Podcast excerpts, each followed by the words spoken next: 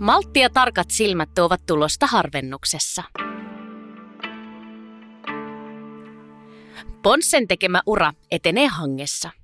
Koivuja, kuusia ja mäntyjä on poimittu sieltä täältä pieniin kasoihin.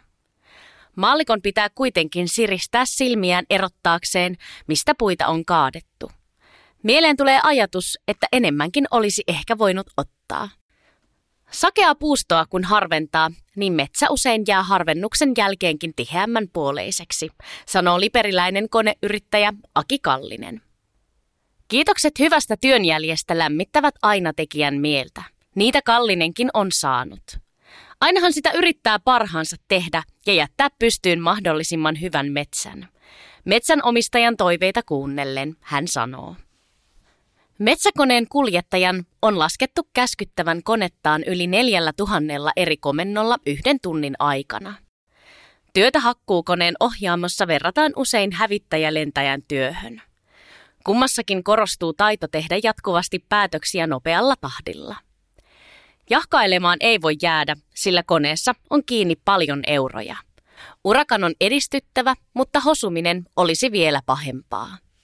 Malttia on hyvä olla, jotta tulee välillä arvioitua työn jälkeä. Kohta 20 vuotta puuta korjannut Kallinen sanoo. Mikä sitten on konemiehen mielestä tärkeintä, jotta ensi harvennus näyttäisi siistiltä hakkuun jälkeen? Yllättäen Kallinen ohjaa huomion konetyöstä aivan toisaalle, aikaan 10-20 vuotta ennen harvennusta. Hän lähettää arvostavia terveisiä raivaussahan ulkoiluttajille. Hyvä korjuujälki lähtee siitä, että taimikon hoito on tehty ajallaan. Silloin metsä ei pääse ylisakeaksi ja puilla on tilaa kasvaa, hän sanoo. Metsänomistajalle taimikonhoito on taloudellisesti kannattavimpia sijoituksia koko metsikön kiertoaikana. Työhön sijoitetut rahat tai aika näkyvät hakkuissa kertyvinä lisäeuroina, elinvoimaisempina puina ja harvennusten laatuna. Harvennustyö on selvästi helpompaa verrattuna tilanteeseen, jossa olisi paljon pieniä runkoja vieri vieressä, Kallinen kuvaa. Kokemus on harjaannuttanut Kallisen silmää arvioimaan, minkä verran puita pitää harvennuksilla kaataa ja minkä verran jättää pystyyn.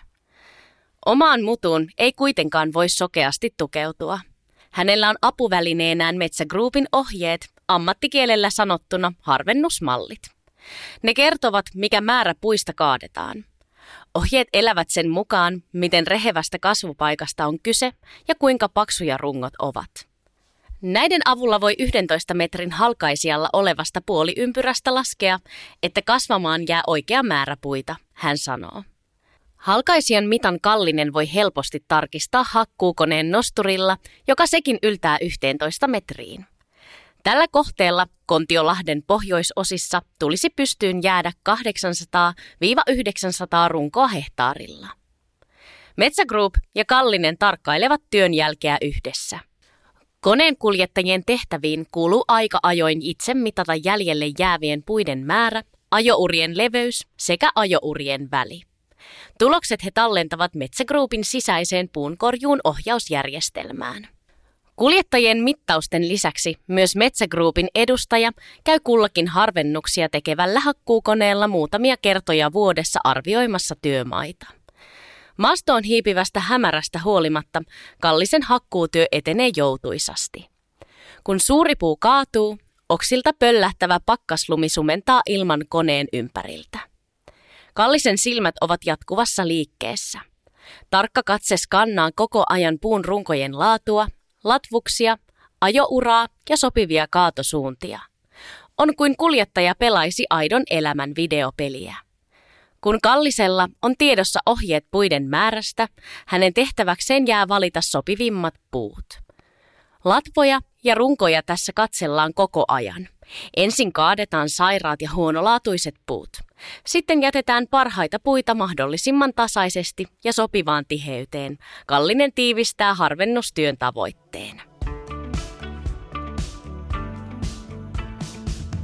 Kyllä metsä pitää huolta omistaan.